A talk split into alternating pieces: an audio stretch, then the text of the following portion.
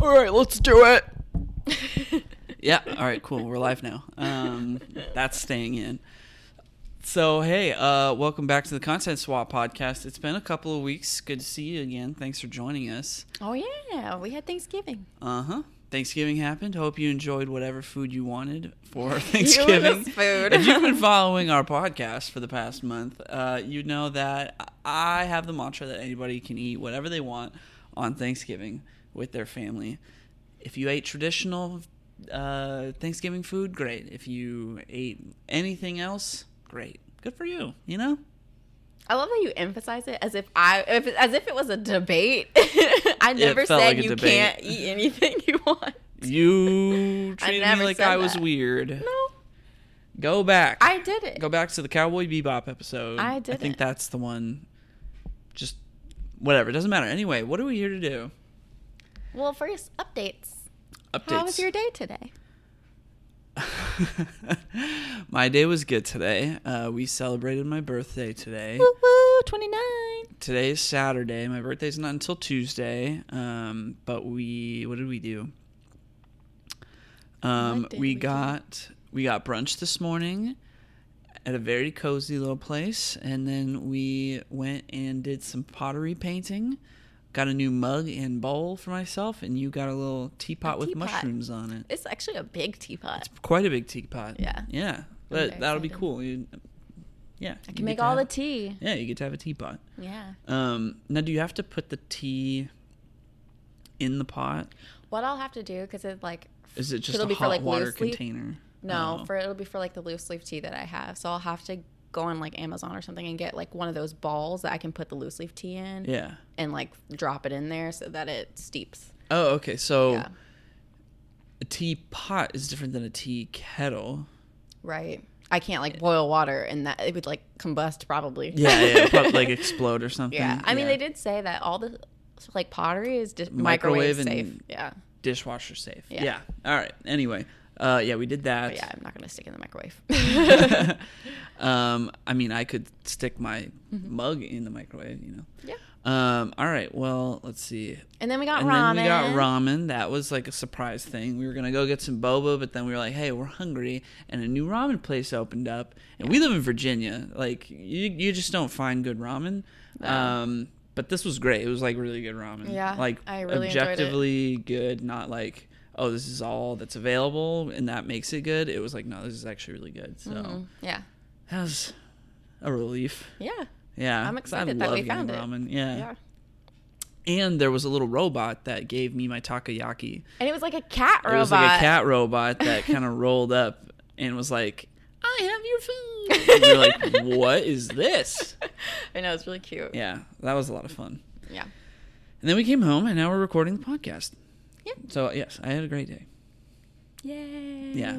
Um, but that has not stopped you from worrying that you're going to ruin my birthday if we do anything that you think I think is not fun. I know. I always get scared, especially because I always feel like I choose like very artsy dates. Because I don't know, Yeah. it's just to me, it's fun to like sit and like do something with our hands and like chat. And I always get worried that you don't like that and you're like bored by it. No, And- no, no. I, yeah. I, I liked I liked it a lot today. I yeah, I didn't make any guesses at what we were going to go do because I you know I already I told you if I make any guesses of what we're gonna go do, then you're gonna get all like, oh, that's what he wanted to do instead. you know, I was gonna be like, oh, are we going bowling? Are we going mini golfing? Okay, I thought about mini golf, but it's so cold outside. I was like, I don't It's really want to. that cold outside. Well, today ended up being warmer, but it's been really cold outside lately, and I was like, I don't want to stand out in the cold to Yeah. putt putt.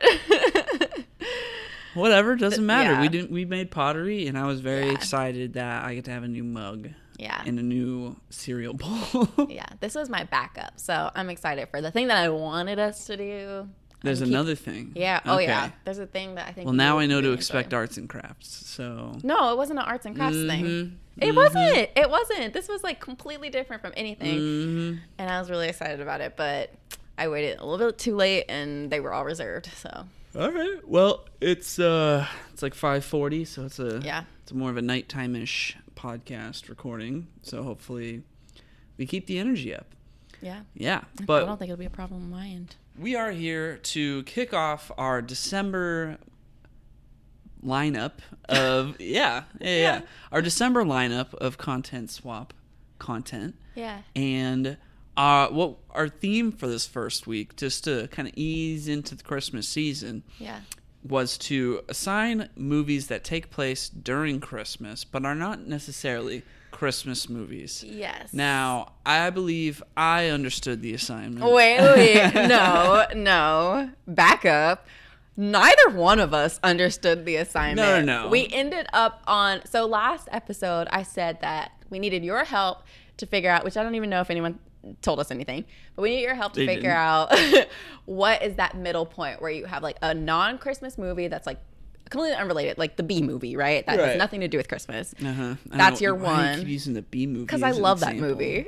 I love it. Okay, so that's your number one, and then your ten is like your How the Grinch Stole Christmas, Yeah, the Santa, the Claus, Santa Claus. like that kind of Yeah. thing. And we needed help to figure out what that five point was, and we really couldn't think of anything other than like Die Hard. Die Hard and Iron Man 3. Yeah, and so Yeah. when we chose, we chose our content based on what we remembered. Yeah. I think both of us hadn't seen these things in a minute. Mm-hmm. Um, and we ended up on polar opposites. So you ended up choosing something that was like not at all Christmassy, probably like but it two. did take place during Christmas. It did, but it Yeah. yeah. it's like you forget. You don't even think about Christmas Yeah. when you watch it. no, this. not at all. Yeah, and I chose something that ended up being way too Christmassy. Yeah. Yours was yours was a full blown Christmas movie. yeah, it was like a s- I'd say a 7 or 8 on the on that scale. Yeah, and mine was like they mentioned that it's Christmas like once. Yeah. and unless they mentioned that, you wouldn't have. You wouldn't have known. Yeah, and Yeah. what I think what we were looking for was a movie that is not focused on Christmas being an essential part of the plot, Right. But then maybe at the end of the movie, they're like, "Oh, it's Christmas, and that's cozy." Yeah. you know. Yeah. Yeah. yeah, Or like it just I don't know, like Die Hard where it's like, oh, it's a Christmas party, but Yeah, that has yeah, like yeah. nothing really to do with the storyline. yeah. But then they're like, "It's Christmas." Yeah. you know, Yeah. uh, when all is said and done. Yeah. So yeah, we didn't We nail both that. failed. Yeah. I I was a little too far on one end. You were a little too far on the other end, and I think you know in the middle somewhere. Yeah. Uh, we nailed it. So average it all out. yeah. So we're gonna talk about your movie first, which Yeah. is the more Christmassy of the two. Ended up being very Christmassy. Yes. Um, but the the rest of the movies that we plan on assigning for this month are going to be uh, Christmas. quite Christmassy. things, Yeah. And we're gonna do three of these this month because we're gone for the. Uh, I I think it's the twenty fourth is a Saturday, Yeah. and we're gone. So Yeah. yeah, we're doing three Christmas podcasts, Mm-hmm. and this is the first one. So you assigned me a movie made in 1994. It's called Trapped in Paradise. Mm-hmm. It stars Nicolas Cage, Jon Lovitz, and Dana Carvey. Now, uh, if you don't know Dana Carvey, just in case, he plays Garth in Wayne's World. So, um, very similar energy uh, type of character. Uh, I wrote that Dana Carvey's character, his his character's name is uh, Alvin, right? And he's literally like Alvin the Chipmunk. Like, I, he had to be inspired by that in some way, shape, or form. Well, he was actually so fun fact. He was inspired by I forget two people. I think one was an actor and one was like a director or something, and that's where he pulled the voice from and like the mannerisms from. Um, but 20th Century Fox was like, stop doing that voice. Like, don't do that. And then Nicolas Cage was like, keep doing that. Really? So yeah. So 20th Century Fox was not here for him doing this whole like Oh. character like that. Yeah, his he- character was like, yeah, yeah, we can do that. Yeah. yeah. Um, no, I, th- I mean, I think the performance was funny. yeah. I think he's he's my favorite part of the whole movie. Yeah. Uh, so what's the movie about? Uh, all right. So the, those three are brothers. They are the uh, I uh, the Firpos. That's Yeah. their last name. Yeah. Um, so the movie starts out with like just Nicolas Cage. He's uh, you're seeing that he finds a man's wallet and he's having a hard time like not taking all the money inside of it because there's like $800 inside of it and so he goes and talks to a priest and he's like you know struggling with like oh i wanted to steal this money and then the priest he's like he mentioned something about his brothers and then the priest is like oh your brothers are going to get out of jail early this year it looks like uh, just in time for the holidays and he's like what and then boom, his brothers get out of jail. They're on parole, and that's Jon Lovitz and Dana Carvey. And they all get together, and immediately Nick Cage is like, Whatever you want me to do, whatever you're going to ask me to do, the answer is no. And they're like, What? what? Like, you can tell they're very. Uh, Jon Lovitz, his character just lies all the time. He can't mm-hmm. tell the truth. Everything is a lie, just like a full on con artist. Mm-hmm. And then Dana Carvey's character, his whole thing is that he's a kleptomaniac, so he can't help but just steal things mm-hmm. everywhere he is. Like He just takes things. he just takes to things take just things. to take them, and no matter what it is. and he's wearing a winter coat for like the whole movie, so Yeah. he ends up just having a bunch filling, of stuff yeah, in his filling coat. his stuff in his coat. Um, so, like, yeah, Nick picks them up and he's like, "This is my car, let's go." And this isn't really relevant, but he's driving like. I don't know why, but his car is just like the most rundown piece of garbage of a car I'd like ever seen in my life. Like his tires are flat and he's driving on the highway. Yeah. It looks like it's been like welded together with like multiple different pieces of metal. I didn't really get that. It wasn't like I don't know. I mean, I guess he just was he living in New York? Yeah. Yeah, I don't know. And he's like a manager at a restaurant. Maybe Yeah, he he's just like a- can't afford a better car. Well, yeah, he's a manager at a restaurant and like and I mean almost like like immediately like he he picks up his brothers and he's taking them to go see their mom and like immediately they run into trouble where like Dana is trying to steal uh, stuff from a store, and then he like the lady that works at the store is like, "Stop!" And then the cops end up chasing after them, and the cops like have their guns on them. But then Nick Cage pretends that he's a cop, and he's like, "Oh, I've got this. Go get backup or whatever." And they're like, "Ah!" And it's a lot. It's like, what is going on? Yeah. Um, but the, anyway, the point being, I don't want to. I don't want to get into the minutia of every single scene of this movie. Um, but there is. It's a very chaotic movie. There's a lot that goes on.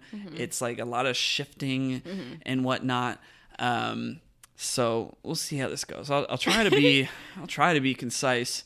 But uh, I mean, they they're staying with their mother's place, and then Jon Lovitz is like, "Hey, I've got this letter from this guy I was in prison with, who wants to see his daughter, uh, or who who wants to like reconcile with his daughter because his daughter won't visit him in prison, and so oh my goodness, it just gets so complicated. Um, and Nicolas Cage is like, "We're not doing that. That's out of the state, and we have to stay in the state because you two are on parole, and I'm mm-hmm. responsible for you." And also, Nicolas Cage is like, you lie all the time. Yeah. I know that this is just some Yeah. like scheme. Like Yeah. it's not. This is not real. And their mom like reads the letter, and she's like, "Oh, you have to help this man in jail mm-hmm. reconcile with his daughter." Mm-hmm. And so Nick Cage is like, "I'm not having it." So he goes to work, and he's like, you know, managing this restaurant. And then Jon Lovitz kind of just comes up and interrupts him, and is like, "Hey, you left your wallet." Back when you know the cops were pointing their guns at us, and you pretended to be a cop, you accidentally left your wallet, and now the cops are coming, and then there's sirens playing. They're like, "Oh no, we got to get out of here!" So then Nick Cage goes with them, and they like take their friend's car or something, and then they drive out of the state. And where are they going? They're going to where that girl lives, uh, who is the daughter of the guy that's in prison. Um, And this is the town is called Paradise. the and it's town is called Paradise. right? It's in Pennsylvania, and this is the paradise of the movie title. Mm-hmm. So they go and they find. Oh, I don't even know where to begin. They're driving, and Dana's driving, and he accidentally almost runs into a police officer on a horse. Um, and he gets to know some of the townspeople, and the sheriff is there, and he's like, hey, we're looking for this girl, or yeah, they're like, we're looking for this girl, Sarah, and he's like, there's only one girl named Sarah here, and she works at the bank over there. And they're like, okay, let's go to the bank. And they find Sarah working, and immediately Jon Lovitz wants to rob the place, and Nick Cage is like talking to Sarah, and then Nick Cage and Jon Lovitz are talking, and they're like, Nicolas Cage is like, there's no money in the vault, so I know what you're thinking. Like, let's not try to rob the place. And then a bunch of cops walk in, with big bags full of money. And they're like, we're making a deposit of two hundred and seventy-five thousand dollars to put into the vault in Yeah. this bank. I literally wrote a note. I was like, the fact they thought it was smart to come in and say, "Here's two hundred and seventy-five thousand dollars. Yeah. there you go." I'm like, like, let's put it in the vault. And- like, what? I mean, that's I I wrote down this is a cartoon. Like that's just Ridiculous. Like, yeah, because so much ridiculous stuff just starts to happen Yeah. in this movie that's like, well, that would not happen in real life. This Yeah. is very much this is a real life cartoon. But that's the point of the movie. Yeah, yeah, it's, supposed to be it's like fun, that. it's a comedy. Yeah. I just like I just want to preface that that like none of the stuff that happens is really rooted in logic. It really is like no sense. Mm-hmm. It's like slapstick humor, cartoon Yeah. humor in a Yeah. movie. yeah. Um, so then Nick Cage is like, "Well, dang! If I had guns, I'd rob that place." And then, and then they're like, "Well, let's go get guns." Or no, they're like, "Well, we already have." Oh yeah, Jon yeah. Lovitz is like, "Well, what if we, We have, have guns?" And they're like, "Okay." Now Nick Cage, who's been like the straight shooter the whole time, is like, "Oh yeah, let's go rob that place." and they like buy ski masks from this general store. And Dana Carvey's like stealing toys out of cereal boxes at the store. like, It was just when he Um, took the bank pins. I was cracking Yeah. up. I'm like, what are you taking the pins oh for? yeah, he takes all the pens at the bank. It says they're like, take "Put them back." Take a pen, Yeah. and they're like, it says take one, and he's got like all of all them. of them. Um. Anyway, they go to the store to buy ski masks, and this is relevant that there are two men that work there who are going to come back, but not right now. Um. So they go to rob this bank in this small town because they're like, this is the easiest place to rob in the entire world. They go to rob this bank, and there's this woman who's like, Do you really want to rob the bank? She's like, It's Like, Christmas think about Eve. Like, think about it. Like, do you really want to rob the bank? Um, They're like, yes. and they're like, "What?" yeah, she's like, "But it's Winterfest. Like, there, there's Winterfest is this thing that's happening Yeah. in the town. Yeah. she's like, "It's Christmas Eve. It's it's Winterfest. Like, do you really want to rob the bank?" And they've got like guns on everybody and stuff, and everybody's like got their hands in the air. Yeah. Um, and she's like, "Well, like, I mean, if you want to rob the bank, like." My husband is the only person that has a key to the vault, and he's having lunch across the street. And he's like, Oh my god, okay. Yeah. So then he takes this woman across the street, goes into the restaurant, and is like, And he right." takes he takes Dana Carvey. He- yeah, he takes him, Dana Carvey with who was him. sitting in the car. Who was sitting in the car. to like take off. Yeah. Yeah, he he goes in and he's like trying to get to the man, but then he's like, "All right, you know what? Like, I'm robbing this place," and he announces that to everybody, and everybody's like, "Oh!" And he's like, "Okay, bank manager guy, come with me." But then Dana's like, "Well, like." As soon as you as leave, soon as you leave, they're, gonna going to call the police. police. And they're like, all right. So they get everybody in the restaurant up and out of their seats to come with them to the bank to make sure nobody calls the police. But I'm like, how do the people around just not re- like see these two guys with guns like leading a whole single file from Yeah. one place to the It's next? it's ridiculous. It is that is like that was really funny. Yeah, Um, yeah. And so they go they yeah. They go to the bank, they open the vault, Nick Cage loads up money from the vault, accidentally trips the alarm, and I'm like, nobody's thinking about Sarah anymore. Like she's just not yeah. we don't care about even her. at, like in the bank when this is all happening. yeah. Um, one one thing I want to point out that I thought was so funny in that scene is what's the guy who plays um oh what's his character's name? Not Dana, but the other guy, the other Jon brother. Lovitz. Jon. Okay. Um, while they were like over at the restaurant, Nick Cage and Dana, he was like in the bank telling them to do these breathing exercises. He's like, "You all look stressed. Like, let's do some oh, breathing Oh, yeah, yeah, together." yeah. He's like, "I learned yoga in prison." so then the people from the restaurant come over, and like Nick Cage is like obviously yelling and things like that. And he's like, "Stop! You're stressing them out. We were just doing yoga." it's like so funny. it's so dumb. So then we cut to like the pr- in prison, the guy who wrote this letter about his daughter Sarah, um, is sitting there and he's talking to people in the cafeteria about this perfect bank to be robbed in Paradise, Pennsylvania, the one that just got robbed. There, he's explaining it to them like this would be the perfect bank to rob. And then on the news, one of them's like, "Hey, uh, is that the same bank? It got robbed." And he's like, he he gets upset. End scene. Cut to some somewhere else. Um, let's see. Oh my god. Okay, so they're they're driving. They're trying to leave paradise. They're in a car, and at this point, like you know, because they robbed a bank, the FBI gets involved and is like looking for them.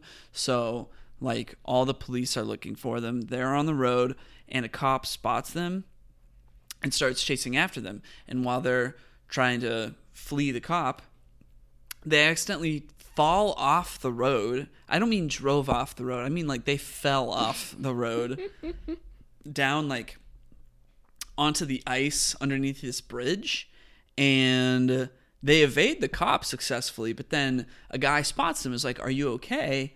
and they're like no, I guess not. And so he's like, "Come with me, like I'll take you somewhere safe." And so he they get in his car. He ends up driving them back to paradise, and then he he's like, "Come have dinner with me and my family." And he walks. We walk into this house, and this house, where his family is, ends up being his family ends up being the bake manager and like you know the wife and the girl Sarah who works at the bank happens to be like living with them at the time. And so they don't recognize Nick Cage and crew because they were wearing masks during the bank robbery, but they're all like, "Oh my god, these are the people we just robbed." Yeah. And, And Nick Cage's reaction, he's like, ah! yeah. and they're like Um, holding he's holding the duffel bag with the money. Yeah. Like he yeah, so the money's like in the house with everybody. Yeah, and the guys that they oh uh, no no no wait. So they're they're having dinner and um on the TV you see like oh this blizzard that's happening right now is so bad that these prisoners were able to get out of jail. And it turns out it's uh it's the guy that's in prison, Vic Mascucci. Uh, he and his uh, friend escaped from jail because they're upset that this bank got robbed, and they were want they wanted to rob it. So they're like, "Oh, it, it had to be uh, Jon Lovitz's character because we're, he's the only person that knows who's on the outside."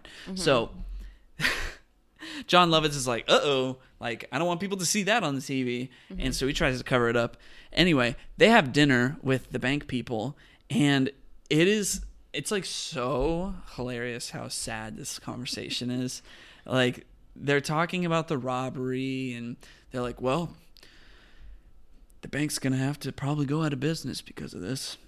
And it's like it's this super sad thing. I know they're like that was everyone's Christmas money, so the whole town no longer has money and like Yeah, but they're also like, well, we ruined Christmas, but we also don't care, kind Yeah. of like vibe. They're still just trying to get out of paradise. yeah. And the guys that they bought clothes from at that store that I mentioned earlier, oh, remember them?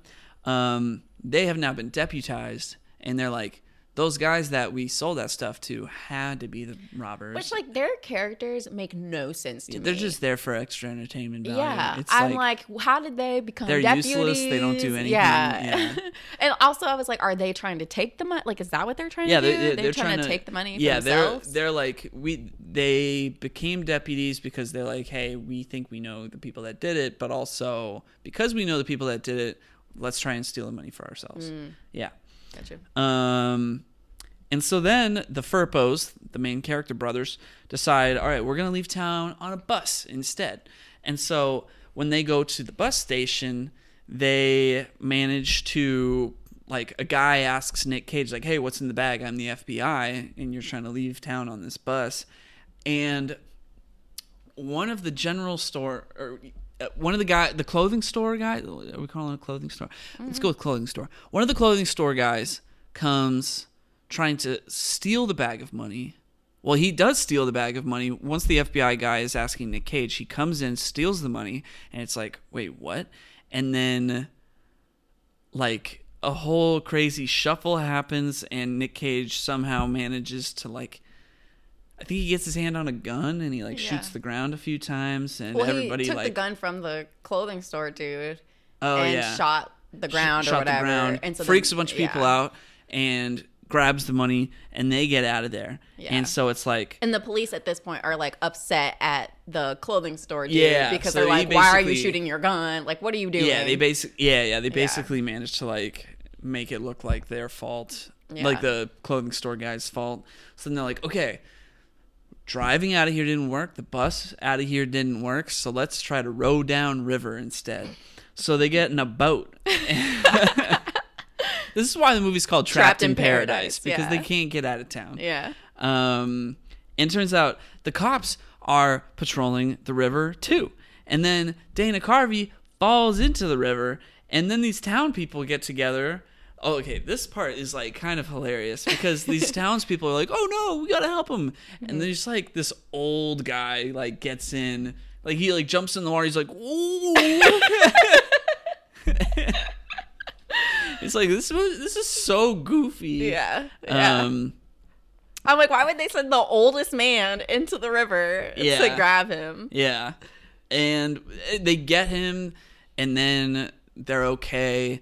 And then they all decide to go to midnight mass. Mm-hmm. And Sarah is there, and she's talking to Nick Cage, and she's like, I really wish you didn't do what you did. But it's all vague. And, you know, he tries to, like, kiss her at one point in that conversation because they there's quote unquote sparks flying between them, but, like, not at all. Yeah. And She's like, I want nothing to do with you. Yeah, she's he's like, you don't know me. But then the music playing in that scene is like tonally incorrect, and it's like, what is going on? Yeah. Anyway, uh, remember the horse from earlier that they almost drove into when they met the sheriff, and he told them that there's a woman named Sarah that works at the bank. Well, that horse has been currently set up in like a Santa sleigh uh, setup. ride. Yes, and they're like, okay, we're gonna take the horse. and so they get on this they get on the santa sleigh and um, yeah they steal the horse and the sleigh that he's attached to and some but then the cops like get there and they're like oh, those are the guys and somehow this horse is running a million miles an hour because they get away from the cops on their sleigh and the cops are like in cars and incompetent i guess um, so they yeah they evade the cops successfully on with the horse, and then they're gonna leave the horse in the cold.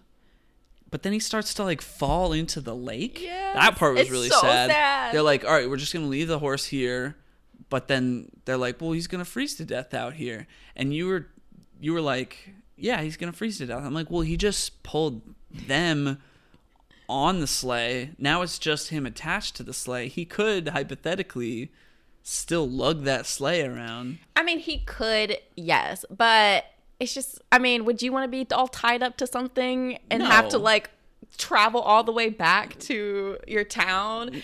And horses Do get horses? cold. I know, but uh, like, would a horse be intelligent enough to run home? Probably. Okay. So I I, kind of, mean, I mean, not to say like, oh, I understand why they were going to leave this horse, but like, I, I, okay, not to say I would have done it. what are you, Peter? Come get him. Oh, yeah. Not to say that I would have left the horse. I'm just like, It's just you just want He you has just the want an animal to be comfortable. Yeah, of and course. So to, I understand. Yeah, I to leave them there attached to the carriage, which is already like, ugh, I don't like it. Yeah. They're Yeah. like, all right, we're bouncing town. We're going to leave the horse. But then the horse, yeah, starts to fall into the lake. Like it's turns out it's standing on top of some ice and the ice starts to break. Yeah. And that's like, they really filmed that. Like, how did that seemed dangerous? Mm-hmm. It looked Um, practical. it looked yeah. very practical and like a horse was actually falling into Yeah. the ice. Yeah. And yeah, it was like, I feel super bad for this horse right now. Yeah. Um, and they're like, all right, no, we can't let Merlin the horse die. So they go and they save him, and then they go to a diner, and Nick Cage says, I'm going to take the money and I'm going to put it back in the vault because these are good people. They've done nothing but help us, and we have ruined Christmas and ruined basically the town's whole economy. And I'm gonna go put it back. And then Jon Lovitz is like, "What? No, don't do that!" Ah. And then Alvin or Dana Carvey is like, "Yeah, put mine uh, back in there too." and so That was a very good impression. no, it was, that wasn't that wasn't too good. Um, because turns out Nick Cage still has the keys to the vault. Like, Yeah. so his brother. Oh, okay. This is about the part where like Jon Lovitz reveals that like the whole letter is fake and that it was just a setup and that the like Nick Cage had not actually left his wallet and like is not wanted back in New York. So all of that was just a setup to get him to come to Pennsylvania because Jon Lovitz knew that this bank was going to be super easy to rob. That was like the whole reason that they're even here. And Nicolas Cage ended up doing it, so it's kind of his fault. Um, I mean, they're all uh, like, they're all they're terrible. all guilty here. yeah. Yeah. Um, and so, oh my gosh, yeah. So Nick Cage is like, all right, well, I'm gonna go back to paradise, and he happens to bump into these guys who are at a gas station. Turns out these guys are Vic Muscucci and his friend who just escaped from jail, who are headed to paradise looking for Nick Cage Yeah, and they- Co. Yeah. And they also have. Oh, they also mom. have they also have the yeah, Nick Cage and Co.'s uh, mom in the trunk. in the trunk. yeah, that's just that just happened. Like, yeah, Yeah. they kidnapped her. She's in the trunk, and Nick Cage is like, oh, like he doesn't know them, right? They don't know him because he wasn't in jail with them. So he's like, oh, you guys are headed to paradise. Can I come with you? And they're like, yeah, sure. And he gets in the car with them, and they're all talking, and you hear like a thud, and he's like, I feel like I just heard a thud. And they're like, no, no, no, don't worry about it. And then he ends up talking about his mom, and like Vic Muscucci's friend is like, yeah, I got a picture of my mom in my wallet too. And Nick Cage is like, oh yeah, let me show you a picture of my mom. And he shows a picture of his mom, and they're like, mm-hmm. that's the lady in the trunk. Mm-hmm. So they like pull over. There's like a, then they're all like shooting at each other and like shouting, and somehow they drive off. The cops drive off. The cops like were there, but then not. Mm-hmm. That part was weird. so now Nick Cage is not with them, but now Jon Lovitz and Dana Carvey are also went back to paradise and just happened to be like right there. And so now Nick Cage and his brothers are back together. That was like a all right, this that whole side like put him in the car with the bad guys thing was just for laughs. Like it's Yeah. because now suddenly he's still in paradise with his brother. So it was like, all right. um, so they go they go to the bank, and they try they open the vault, but now there's bars on the vault, and they can't get into the vault. So then instead they leave the money at the church, and at like they leave it at the front porch, and they like knock and like the pastor comes out and reads the note. Then they bump into the store guys and they take them to the bank manager's house because that's where the store guys think the money is. Mm, Yeah, yeah, yeah. That's where the store. Yeah, yeah, wait. Yeah, yeah, yeah. That's where the store guys think the money is.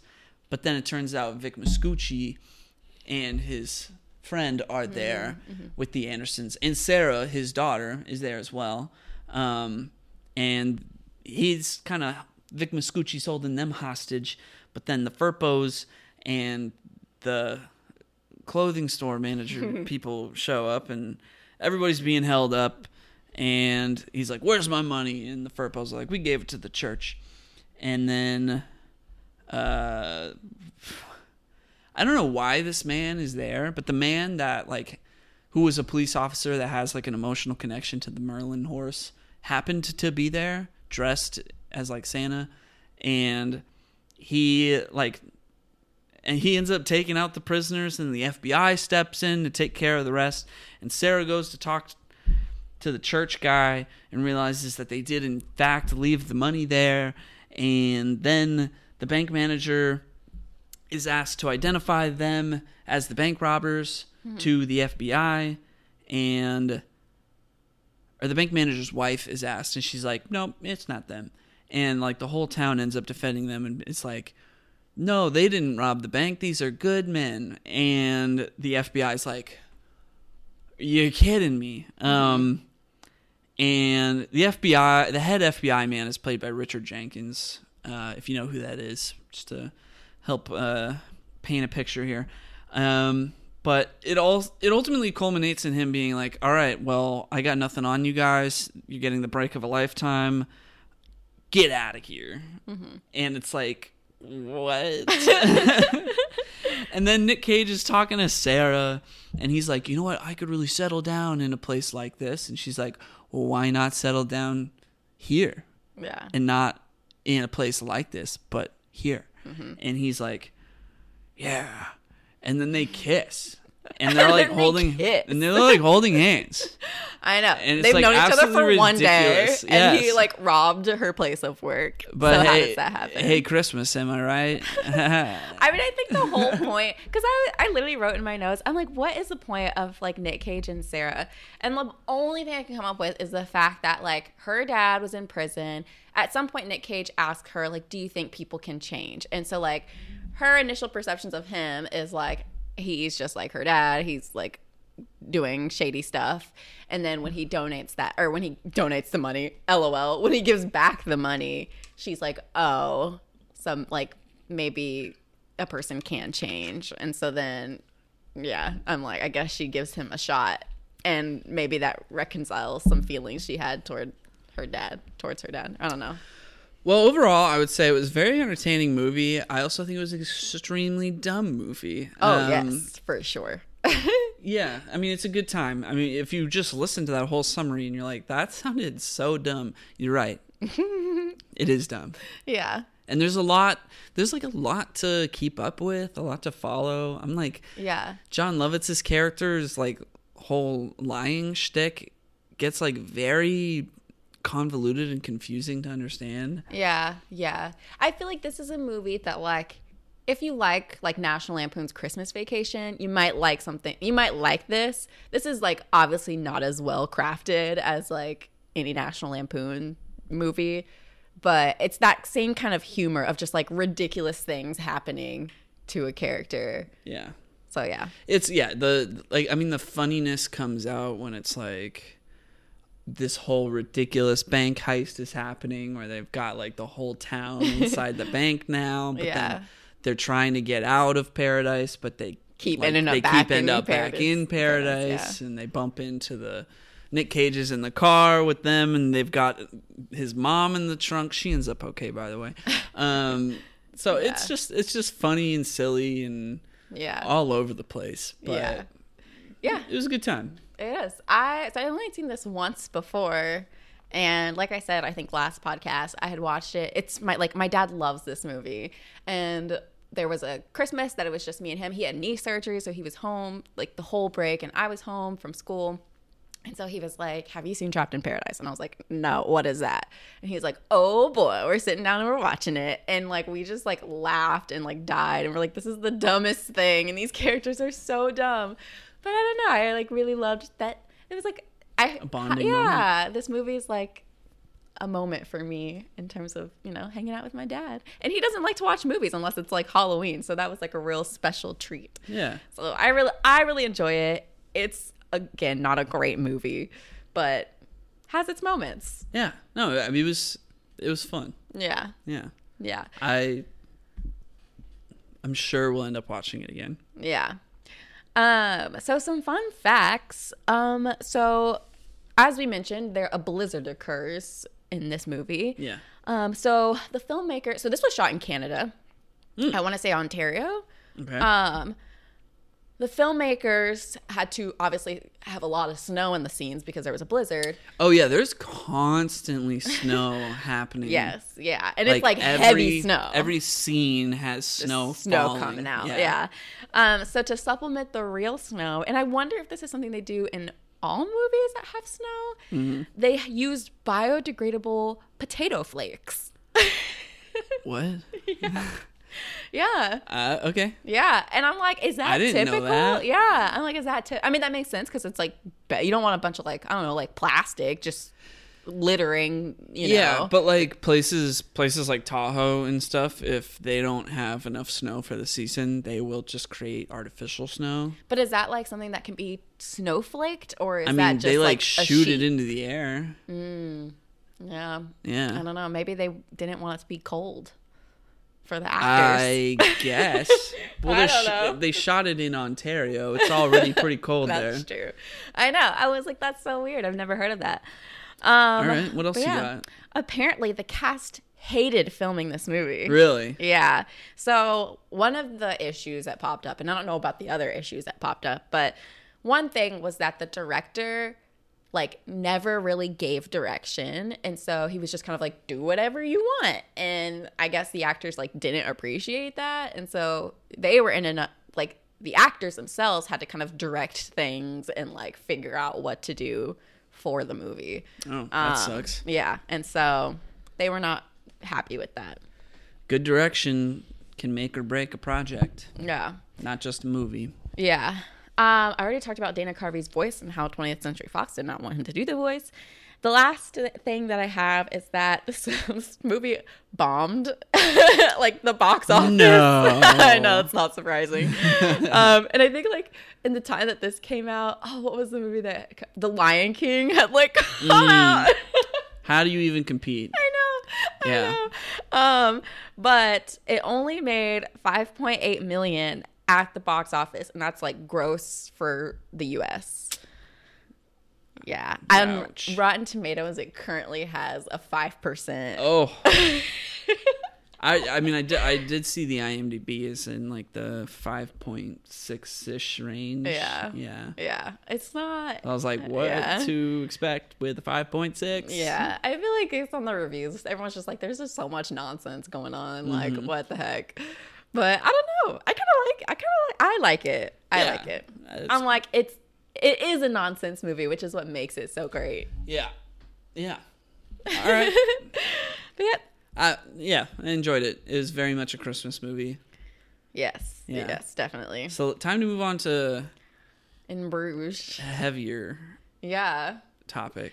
yeah. And honestly, I'll probably get through this pretty fast All right. because yeah, That would be great. yeah. so, oh, I didn't even write down the year. What year did this come out? In 2000, 2008. Okay, so- Directed and written by Martin McDonagh. Yeah, so we watched In Bruges, and I'm like, how do I even want to start this? This was a very tonally like dark, like more like darker, sadder, problematic. I think it's I think it's described as like a black comedy. yeah, yeah. I don't know where the comedy part's coming from. Well, not comedy, but Yeah. like black comedy. Yeah. Like like ridiculous. but there's like dark, com- like dark humor type of things. It's not necessarily like a dark it's not dark humor. It's like dark in like a it's like poetically dark. I don't see it as poetic either, but Well, that's there's just just I want to real quick preface. Um, this movie was nominated for best original screenplay at the Oscars that year. Wow, did it win? No. Thank goodness. I'm sorry. Um, Colin Farrell and Brendan Gleeson, who are the two main actors in this movie, Yeah. were both nominated for Golden Globes. Colin Farrell won. wow. Yeah. Okay. so, So- obviously you guys can see how or you can tell from my tone if you're listening. You did not appreciate this I did movie. not like this movie. Yeah. I I think this might be my first piece of content that I'm like I really disliked it and I don't ever want to watch it again. and I haven't felt this strongly about anything that's been assigned. Okay, so wow. Um Let me explain what it what it's about. yeah, yeah, Yeah. yeah, yeah, yeah. yeah. So it starts off very, very like emo, and he's like talking about Colin Farrell is talking. What's his character's name? Ray. He's talking about basically he was hired by a guy to kill this priest, and in the process of doing that, he accidentally shoots a child who was like at the church praying. Um, and that was really tough for him. And so, because that happened, him and his partner, uh, Ken, they take off and flee to Bruges, which is where the guy who had hired them told them to go. Yeah, Harry, Harry. is the one that Yeah. hired them. Yeah, and so really this whole I'm not going to go part by part. Honestly, Right. like nothing happens, but also like stuff happens. Yeah, yeah. So in this time period or in the movie, we see them just kind of waiting for Harry's instructions. They haven't received anything from him. He Harry has put them in this like hotel. So in the meantime, they're kind of just like sightseeing, doing whatever they feel like Just it. waiting for his phone call. Right. And in the process, you meet a few other characters. Colin Farrell meets this girl that he really likes named Chloe. Um, they're filming this movie where this guy who has like dwarfism is like the main actor. And like he's like, Colin Farrell like talks to him and they kind of at some point become friends. Yeah. Well, like like it's yeah. Sorry, we would say like they're filming. It's like just some random film crew Yeah. in Bruges is filming a movie. Yes. and the the guy with dwarfism, uh, his name's Jimmy. He's not the main actor of the movie. it's Oh, just that bad. they're like filming a dream sequence. Yeah. In Bruges. Yeah. And Jimmy is like part of the dream sequence of the movie. Got you. I Yeah. thought he was the main character. Okay. So yeah, um, but Colin Farrell is like kind of obsessed with him and like wants to talk to him and like hang out with him. Yeah. um obsessed with him like not in the best way yeah. obsessed with him because he has dwarfism. yeah It's- it's weird yeah. um and but yeah but through the whole movie basically you're seeing colin farrell or his character ray you're seeing ray just like struggle with his like conscience for killing this child and Yeah. like it gets to a point where and trigger warning for anyone sh- who has struggled with mental health or struggles to hear about mental health Oh, I mean, just big trigger warning on this whole movie. It's, Yes. it's a depressing movie. definitely um but trigger warning he like has like suicidal ideation and that's kind of like a point he gets to in the movie where he's like i literally cannot live with the fact that i did this to a child Yeah. an innocent child and like i want to end my life um and his partner ken is like trying to like console him throughout the movie of like you know you can save the next kid like you don't have to resort to like such an extreme like outcome um you can you can have like a full life. You can get out of this work first and like go live your life and make something good of yourself. Um and so yeah that's pretty much the movie. Well, like, I mean, there's Harry, the guy that hired them, tries to make sure that like Ken is alone once he gets on the phone with him and basically tells him like Yeah. yeah Ray killed a child and he needs to pay the consequences Yes. so Yeah. you need to you need to kill him for me go pick up a gun yeah and it's it's when Ken is literally like behind Ray, following him into a park where he is about to kill him because he's been instructed to do so. Mm-hmm. That's when we see that Ray is about to yeah like attempt suicide, yeah and then Ken, seeing that, despite being about to kill him himself, stops him. yeah And then they have like a whole transparent conversation about like yeah everything that's happening. Yeah, and from that point, you know, Ken doesn't kill him obviously. He saves him from killing himself. And he's basically he puts Ray on a train and is like, "Just get out of here. I'll deal with Harry. I'll take the consequences for letting you go. Just go wherever and just live your life." And so he sends Ray on a train. Um, but Ray had like Ray had like assaulted a couple at a Uh, restaurant for like this for just saying something dumb. Well, yeah, the couple was mad at Chloe. Ray was on a date with Chloe. Chloe was smoking in the restaurant. Yeah. Blowing her smoke at this couple next to them. Yeah. And when she went to the bathroom, the husband of that couple got upset. And Ray is like, I don't know, not a great guy. Oh, and Oh, sucks. Yeah, he sucks. He so sucks so bad. He like inevitably ends up like punching Yeah. both the husband and wife. He's just like very impulsive. Yeah. And, like just decks him. yeah, and he's like, all right, let's get out of here. Yeah. So yeah. So yeah, so when he's on the train, the police come and they're like, "Hey, you're that dude who assaulted these Canadians." Yeah. Which he thought that he like has a thing against Americans. Yeah. And so like he was like, "Oh, dude was Canadian, not American." So they kick him off the train. And so he ends up back in Bruges. Speaking of like trapped in paradise, Yeah. trapped in Bruges. He ends up back in Bruges.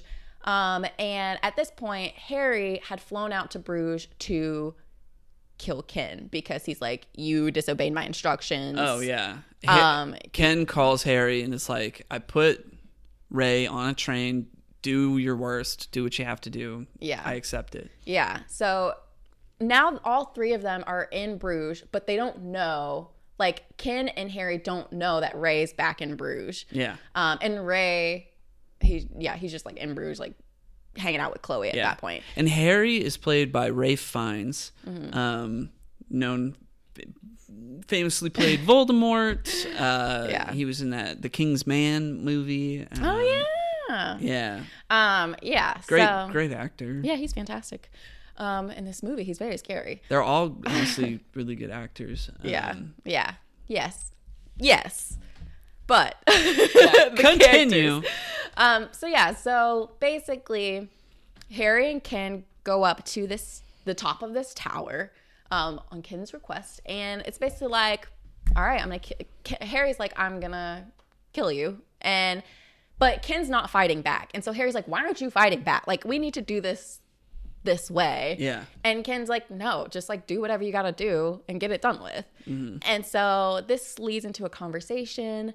Um, Harry ultimately decides not to kill Ken, um, but he does shoot him in the leg because he's like, I mean, I gotta, You got to do something. yeah, I gotta do something. Yeah. And so they just they that happens. They're about to like they're making their way down this tower when um this other character who we meet earlier, it's yeah, another person to Ray like yeah, Yeah. another person Ray like assaults at some point. Well, it's like Chloe's ex boyfriend. Yeah, he doesn't. Honestly, he doesn't matter. Yeah. But at, he recognizes that Colin Farrell, that Ray is back in Bruges, and runs up this tower because he knows that Harry and Ken are up there, and he tells them like, "Hey, Harry's Ray's he- downstairs. or, Ray, Wait, sorry. Ray, yeah, Yeah. Ray. Ray's downstairs Yeah. at the bar. He's like, Ray's here, like chilling. And so then immediately Harry's just livid, kills, well, no, shoots Ken in the neck. Um, and just because yeah, then because Ken is like I'm like oh Ray's here like I gotta defend him. So now they're starting to actually like fight. yeah, Yeah. And but so- yeah, shoots him in the yeah. Ken gets shot in the neck. Yeah. Harry takes off running down the tower, but Ken's still alive. So he makes his way up to the top of the tower, drops some coins, and then jumps, like puts his gun in like his coat pocket and jumps off the tower and just like splats the ground, but in front of Ray.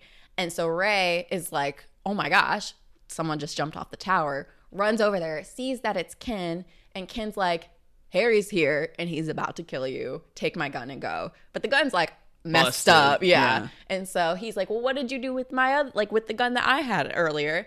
And realizes that it's back at the hotel. So then this is like a whole chase. Ray's running back to the hotel to get this gun. Harry's running after him. Um, and once they make it to the hotel, they don't want to put the woman, there's a woman who owns the hotel that's pregnant, and they don't want to put her in harm's way.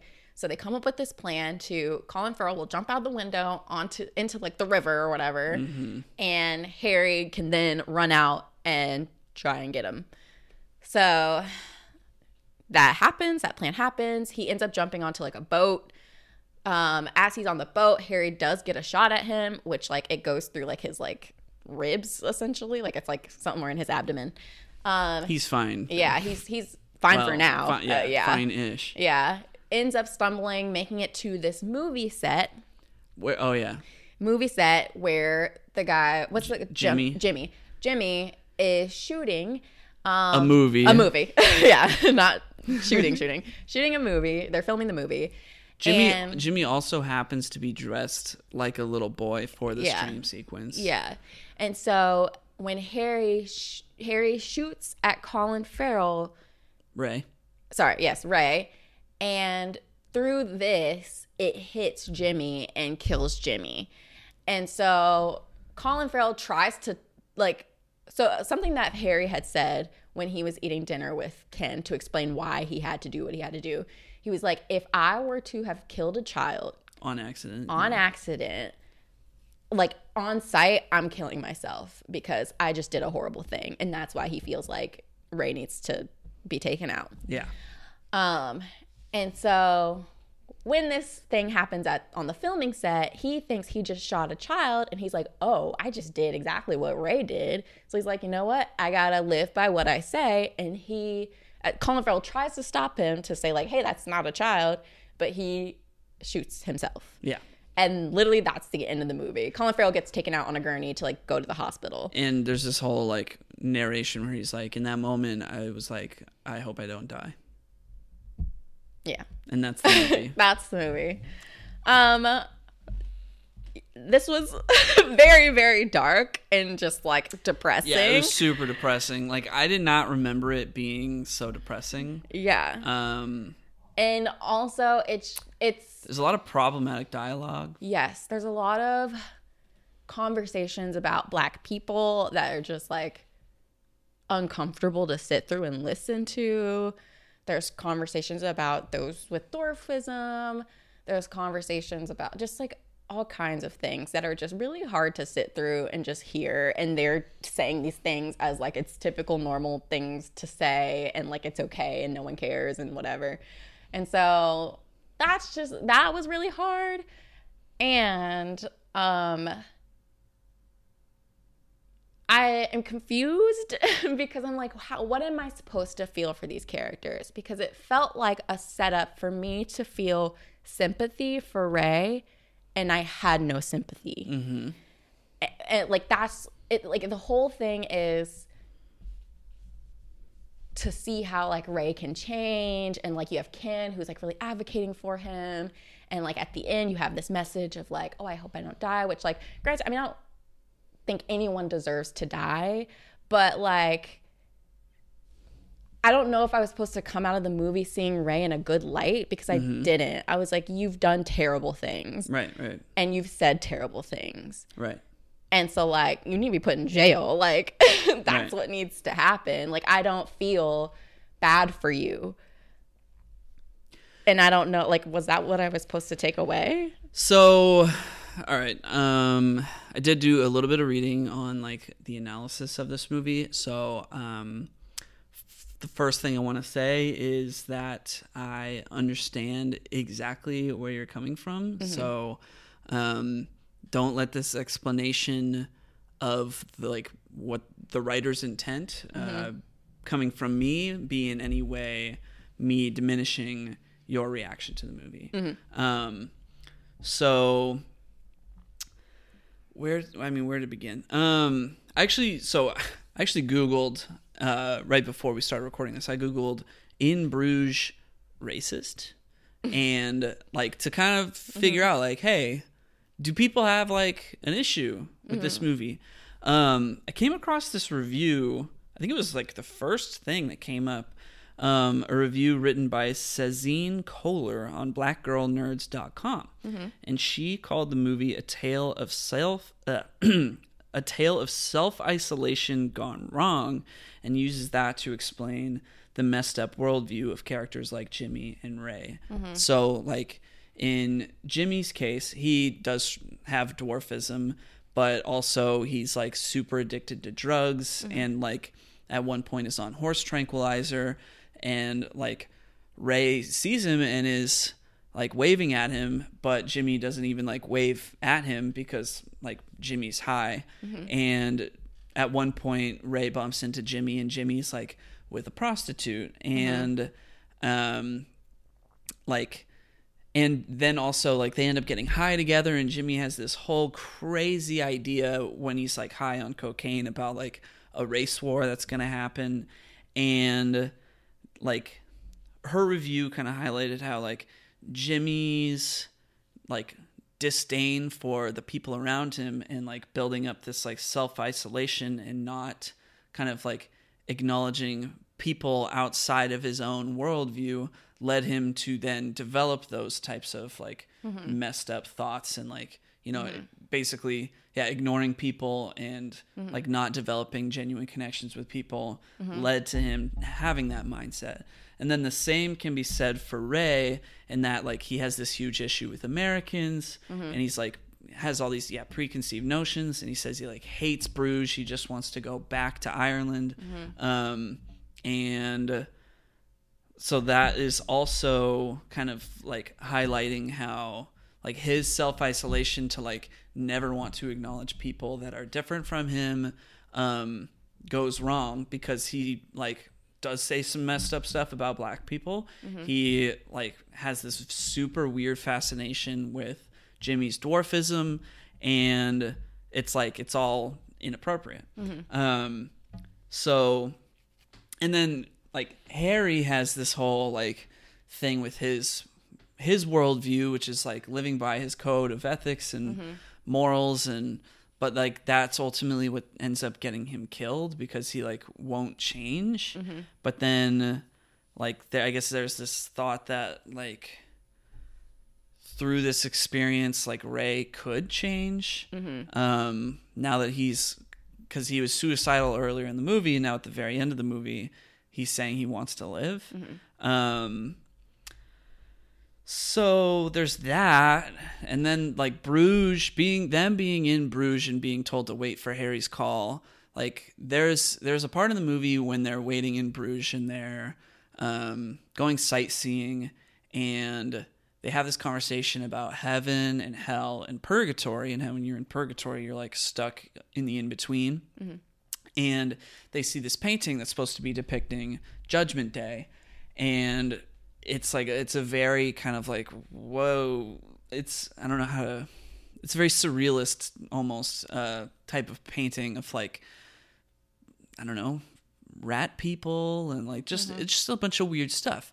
And so them being in bruges waiting for harry's phone call is like for Ray supposed to represent like him kind of being stuck mm-hmm. in purgatory. Mm-hmm. And for Ken, it's almost like he's in heaven because he actually really likes Bruges. Um, and Ken finds it to be almost like a fairy tale.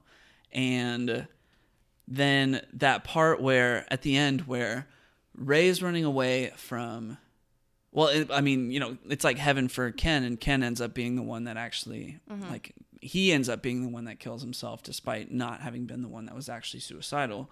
Um, and then Ray, like, when he's chasing, when he's running away from Harry at the end of the movie, um, he ends up on this movie set that was filming the stream sequence and all of the people that are dressed up in their costumes for this movie dream sequence mm-hmm. all of those costumes are very reminiscent of the imagery from that judgment day painting that they'd seen earlier in the movie. Mm-hmm. And then jimmy being dressed like a little boy is supposed to be like represent like Ray having killed a child earlier in the movie, mm-hmm. and it's like him be coming to face to face with his sin on Judgment Day, and then, but then like Harry ends up, you know, killing him, and that like his yeah Harry's lack of willingness to change is ends up ends up what gets Harry killed, and then now Ray wants to change. Um, yeah. So it's all very like that's why I keep using the word like poetic because there's this like Deeper. deeper meaning, deeper representation of everything. Like Yeah. the characters aren't written to be racist because it's entertaining that they're racist. They're written to be racist to make a point Yeah. about People. People. Um, Yeah. I get that. I get that. As a woman of color, it's just not what I want to sit in here and like subject myself to. Yeah. it is really hard. Um, but but what I so a question I have so like are we because you say like Ken for him like Bruges is heaven and Ken is definitely a much nicer character yeah. and he, I can see how he's likable. However, also like at the at the end of the movie, I'm like, okay, they were all terrible. Like Ken does not get off the hook just because he's nicer, because he's also a part of this kind of business where he's just killing folks Yeah. for money. But it- and but it's revealed Yeah. that it's revealed that Kevin is only sorry, Ke- who- who's Kevin? There's no Kevin in like, this movie. Kevin. Who's It's Kevin? it's revealed that like Ken is only in this business because in like 1976 he had a wife and she was black Mm-hmm. and she was murdered by a white man and then Harry ended up like murdering that man for Ken Mm-hmm. and because Ken was now in Harry's debt that's why Ken ended up becoming a hitman because Mm-hmm. he owed him and so he's only in this business because he wanted redemption for his wife but still, yeah that's not like you I- can't just do that. Know- well, yeah. Like, of all the characters, despite Ken being also a hitman, yeah. I mean, he is He the is better the be- the- person of all of the. he's of- the lesser yeah. of all of the evils. Yes, yes. I also I did see that in the trivia that he is the only one that doesn't. He's the only one in this movie that doesn't actually like kill anyone Yeah. in the movie. Yeah. Yeah, I don't know. It just the story, it feels like a lot of people getting away with whatever they've done. Like it's like a lot of people just I don't know. Uh, despite like there were deaths, but like at the end of the day, it was people who got away with everything that they've done and Yeah. just you're you're you know, you Yeah. move on. And that's I don't know. I struggle with I struggle with that. Yeah, I mean, despite all the artistic, you know, integrity of the movie, uh, like I still wrote down like despite despite all of that, like I do. I mean, the like I think it's well written in the like this represents this and all that. Like that part, I think is really well done. Um, but it still does feel very much like white cisgender heterosexual men kind of saying whatever they feel like they want to say. Mm-hmm. Um like it still has that like white male dominant mm-hmm. industry mm-hmm. vibe in this movie. So like i get it. Um because it kind of feels like it was made for that audience, you know. Um, yeah. So okay, I I've I don't also had only seen this movie once before, and I watched it in 2013. It was like on Netflix at the time, and I watched it because I couldn't sleep. So What a what a wild movie I to watch I when you can't sleep. It was like one night I just like couldn't sleep, so I went on my phone and I was looking at Netflix and I was like, "In Bruges, what is what is that? In Bruges, it's got a seven point nine on IMDb. I'll watch it." Mm-hmm. And I think I like I watched half of it, and then I did fall asleep, but Mm-hmm. then I woke up and I was like, "Ah." So then I watched the second half Mm-hmm. of the movie, and so like yeah, the only other time I'd seen this movie, I was like trying to fall asleep in the middle of the night mm-hmm. and watched it in two parts. Mm-hmm. So I didn't like remember all the problematic stuff. I just remembered like, oh yeah, there was a hitman. Mm-hmm. Colin Farrell accidentally kills a kid. By the end of the movie, uh, like Brendan Gleeson ends up like jumping off of a tower to save him, and then uh, like Ray finds accidentally kills a kid and he's like not okay with it, so he ends up killing himself. Like that's all I remember. And I remember that Colin Farrell is like Bruges sucks. Um, yeah. that is all I remembered, and I was like, yeah, it was pretty good, which is why I picked it. Um, now I'm like, oh, okay, I mean, it's still I'm glad you picked it because I think it makes for a good conversation. yeah, And despite me really not liking it and really not enjoying it, like I don't know, I, I think it was a good I think it was a good pick just to like see something that's like this because it it's unlike any movie I can think of. Like I I don't think I've seen a movie quite like this one. yeah. And so it is interesting, but yeah, I don't know. well, um, some other I got I got some little fun facts. We want to just go straight into that. Yeah, that's fine. Um, so I just only have a, a few. Um, So I already went over all the Golden Globe stuff and the nomination for Best Original Screenplay. Um, Colin Farrell is indeed Irish. So there's Wow. that. It's not much of a trivia. I thought he was Well, it is trivia. Yeah. Yeah, I thought he was American too. No, he is indeed uh, Irish. Wow. Um, they filmed in Bruges, and they kept the Christmas decorations up until the end of March for filming the movie. wow. and, Can like- you imagine? yeah, the like Bruges, uh, I don't know, town hall committee basically had to like inform people, like, hey, we're keeping the Christmas decorations up for three extra months because of the, we're, there's a movie being filmed. oh my gosh. That's Yeah. wild. Um, and then the last piece of trivia I have is that uh, the F word is said 128 times. The movie, I think, is uh, 107 minutes. And so this leads to an approximate 1.18 F words per minute. I believe it. They were just spitting it out. Yeah. Like a Well, lot. like it was like in a sentence, in one sentence, it was probably it probably made Like up like seventy percent of the of the sentence. Yeah. yeah. Um, yeah. So that's that movie. Wow. What did you think about Yuri and the alcoves? I thought he was funny. yeah. yeah. like I, okay like actually there is there are like funny moments of dialogue that's almost and i think that's kind of like the the black comedy part to the movie in that like oh yeah brendan gleeson is picking up a gun from this guy yuri but yuri's like oh like you know if i was to kill somebody i'd take him to the alcoves. Do you say this word alcoves? And he's like yeah sometimes. And he's like maybe i'd say nooks and crannies. And yuri's like ah yes nooks and crannies much better than this word alcoves. And he's like this nice kind of like goofy guy. Yeah. he just happens to be selling him a gun.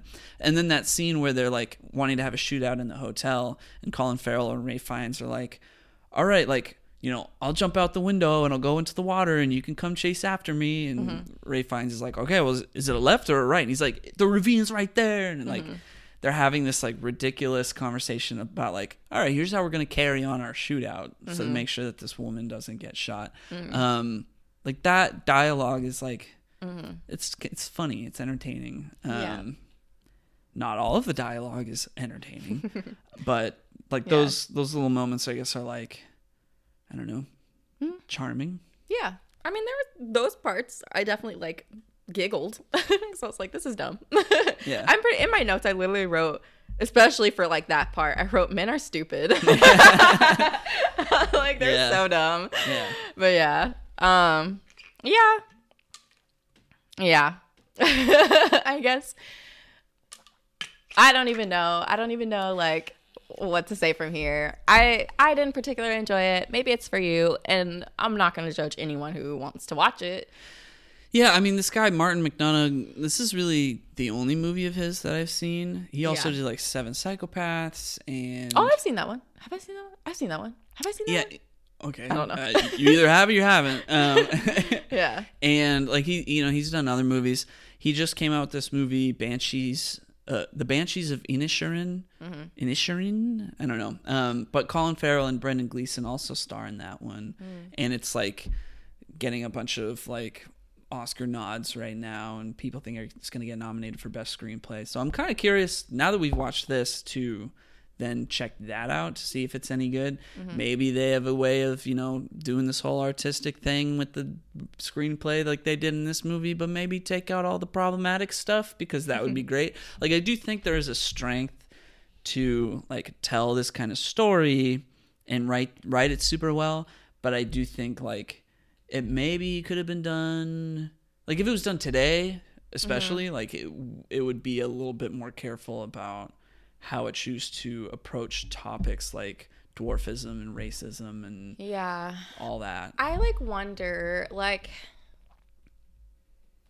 I wonder with like movies, especially if you're trying to portray a character who has values or has this like worldview that is problematic and like we do we need movies that show that like are a reflection of our reality because if you have a bunch of movies that are just like everything's awesome everything's great then it's like that's not how real life works and Right. that's not showing the like darkness that can be in humans. Right. And so like that's why I'm like it's not necessarily I don't want to say it's necessarily bad that like these characters have this worldview because that is reality. Like there are people with this worldview who would who would say these things. Right.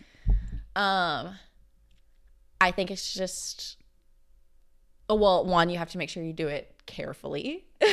and like it depends on what you're trying it depends on what the story is and what you're trying to convey. Because if like you're not trying to convey somebody in this certain way, but you're they're saying these like wild things and it's like that's terrible. But yeah, I don't know. It's just weird. It's like I think stories that portray people in this sort of way. We need to portray a diversity of people in terms of like worldviews and things like that. And so that's that's fine. That's whatever.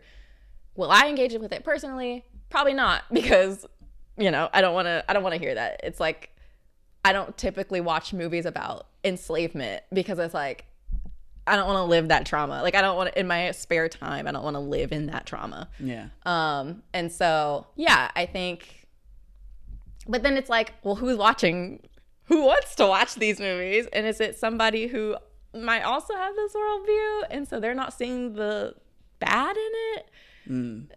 It's a weird thing. I'm like, I don't really know where I kind of land in all of that. Yeah, I don't know. It's weird. I don't know if you have thoughts. It's okay if you don't. No, I, I, I- I feel like I put out all the thoughts Yeah. I had. Yeah. Um, yeah. I mean, like, yeah. How do you how do you depict all that while not offending anyone?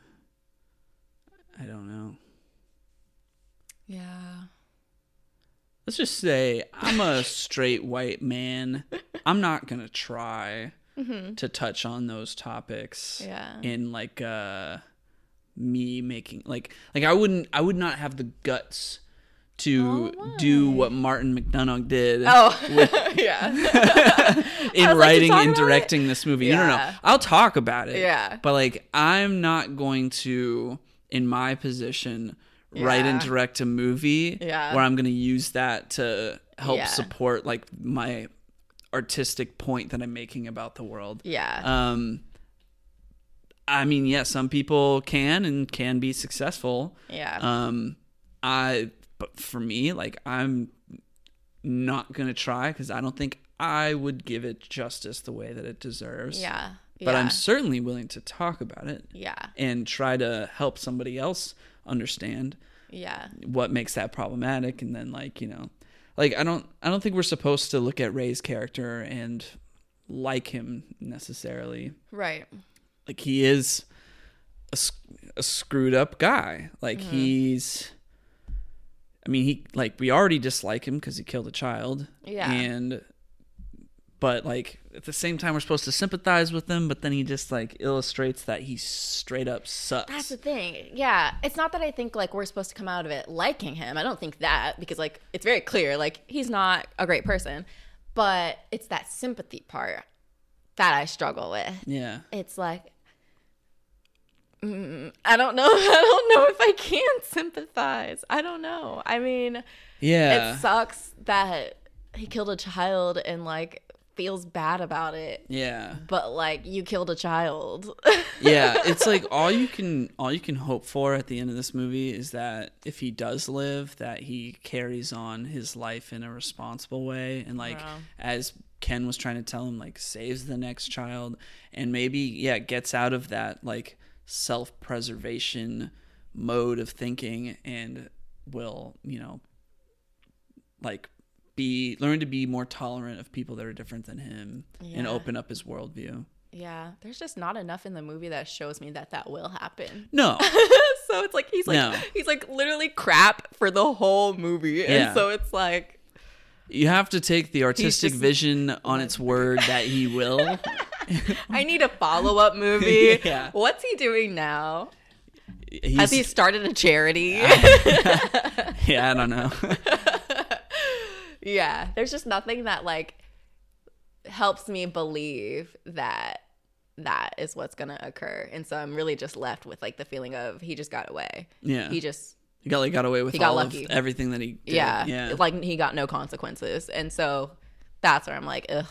I mean, they do point out that this whole job where he was supposed to kill this priest and accidentally ends up killing a little boy at the same time was actually his first hitman job. Mm-hmm. So it's not like he had killed other people.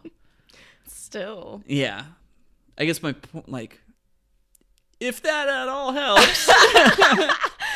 But you're like he was brought into this line He's- of work with yeah. so you're He you have the intention money. Yeah. So you have the the perception that he was in, was intending to do more hits.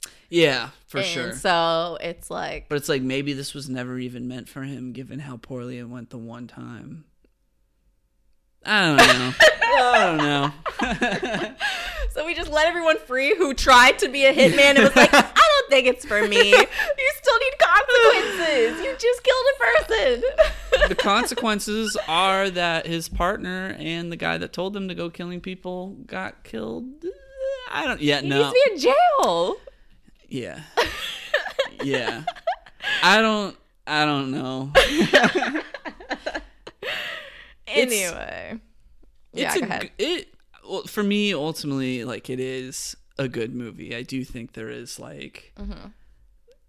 artistic integrity, but I also will acknowledge the problematic dialogue and Mm-hmm. you know maybe wish they could have gotten that message across without kind of going so deep into the racism territory. Mm-hmm. Um, but yeah, It just felt out of left field. yeah, yeah. I was like, what? And it was so specific to like black women. Like, Yeah. honestly, yeah. I was like, where is this coming from? Just wait. We're gonna like.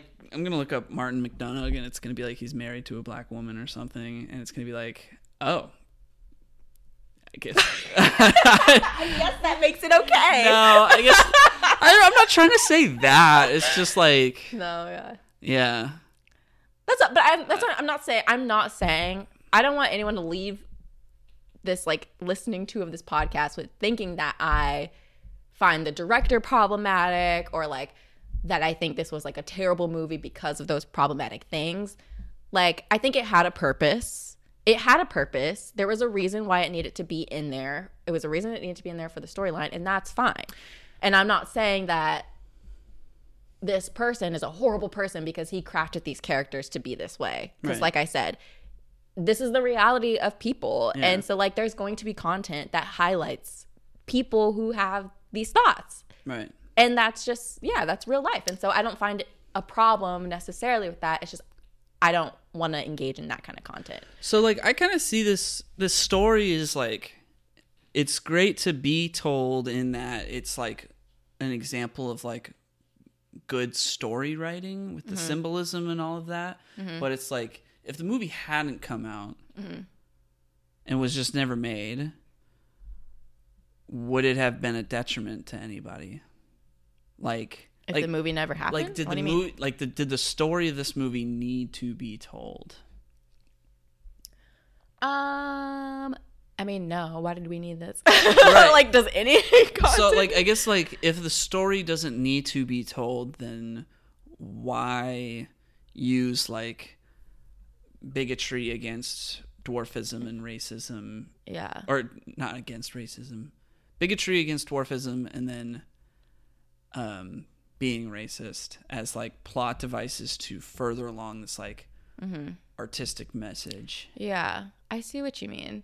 I see what you mean. I yeah yeah, I think I can. The only thing I can say is like going back. I mean, I'm not trying to advocate for movies. Do like I'm not trying to advocate for this kind of stuff to be Yeah, in movies because yeah, I yeah. don't like it. it's just like a thought that i had while watching the movie of like yeah, what who who's the movie ultimately serving yeah. yeah I think it's like, yeah. I can only tie it back to like art imitating life, wanting to do that, and also like you're trying to get your audience to feel a certain way about a character. yeah yeah yeah And yeah. so if you want an audience to strongly dislike a character, like it makes sense to like that they're problematic and so you're Yeah. like people aren't going to be and they're Yeah. and they are pers- they are displaying this unlikable behavior for a specific purpose of like this theme of self-preservation gone wrong. Yeah. Yeah. I mean, if that's really if that was really the intention behind it, we're going based off what this girl reviewed it as yeah. because we don't know we don't technically know the actual intention Yeah, of the director. That's true. Well, And yeah, so- says Zine Kohler on blackgirlnerds.com. Yeah. So until we know the intentions of the director, then it's like, does it did this need to be in there? But Yeah. yeah, I mean, funny because I saw um, a New York Post review of this movie. New Mm-hmm. York Post is pretty like right wing. Mm-hmm. Um, is it? y- yeah. Oh, New York Times is no, yeah. New York Times is yeah pretty left, and the New York Yeah. Mm-hmm. Post is really right wing. Um, the person that wrote the review for this movie at the New York Post hated it. Wow. Yeah. What did they say? I mean, nothing of substance. Seriously. Oh my gosh. Um, Yeah. They just said it was dumb. Well, that's not a good review. No, no, it's not. It's also the New York Post, and I don't expect a good review from them. Oh. Anyway, yeah. Yeah. I don't know. I'm not It's- trying to make an enemy out of the New York Post. I don't want to make an enemy out of anyone. I know. Yeah, I agree. But I don't know. I yeah, overall was it for me? No. Will I watch it again? No. Did it make me very uncomfortable? Yes. And that's that. Not Yeah. every piece of content will it's not really checking any yeah. of your boxes. It's not. It's not. And Yeah. so And it is I- what it is. And I understand that, and I respect that, and I really have no problem with that. Um, Yeah. And if anything, I am sorry that I kind of subjected you to this like uncomfortable movie, not Yeah. Mm-hmm. knowing that that was in the content of the movie. It's okay. It's All fine. right. Well, on to brighter and greener pastures. Let's do our Who our assignments for next week. content would be so heavy? Yeah. All right. Well, that'll be the end of the heavy, because I've got a fun thing for you Yay! for this next week. Hit me with it. All right, so I already told it to you. Um, this You movie did? came out last year. Oh. I'm assigning you 8 Bit Christmas. Oh yes, yes, Yes. And I have no clue what that's about. Perfect. It's really cute. I really liked it. Okay. When I watched it last year, I was like, oh, I want to watch this every year now. We're gonna watch it and they're say all kinds of racist stuff. Oh my God. it came out last year. Neil Patrick Harris is in it. he wouldn't do you He would wrong. never. he would never. Love him. Um, awesome. I'm excited. You said that's a movie? Yeah. Okay. So I'm switching things up a bit and I'm actually giving you a show. It's a limited series. I think it's about 10 episodes. They're like 25, 30 minutes each. So you can get through it pretty fast. You can put it on in the background. Um, but it's on Netflix. It's called Dash and Lily. And it's Dash super and cute. It came out, I want to say like two years ago. I've heard of this. It's very cute. All right. I, I don't know what to expect, so sounds good. Yeah. Dash and Lily. Dash and Lily, an 8 bit Christmas. Christmas. Yeah. that'll be yeah, that'll be a a lighter toned episode. yes, this one was, yeah. so if you sad listen, at the end. I know. If you listen to this whole episode, like thank you and I hope that uh I hope we did justice to the content that Yeah. we discussed. Yeah, it's a tough one. Yeah, very tough. Yeah, but on to brighter things. Yes. All right. See you next week. Bye. Bye.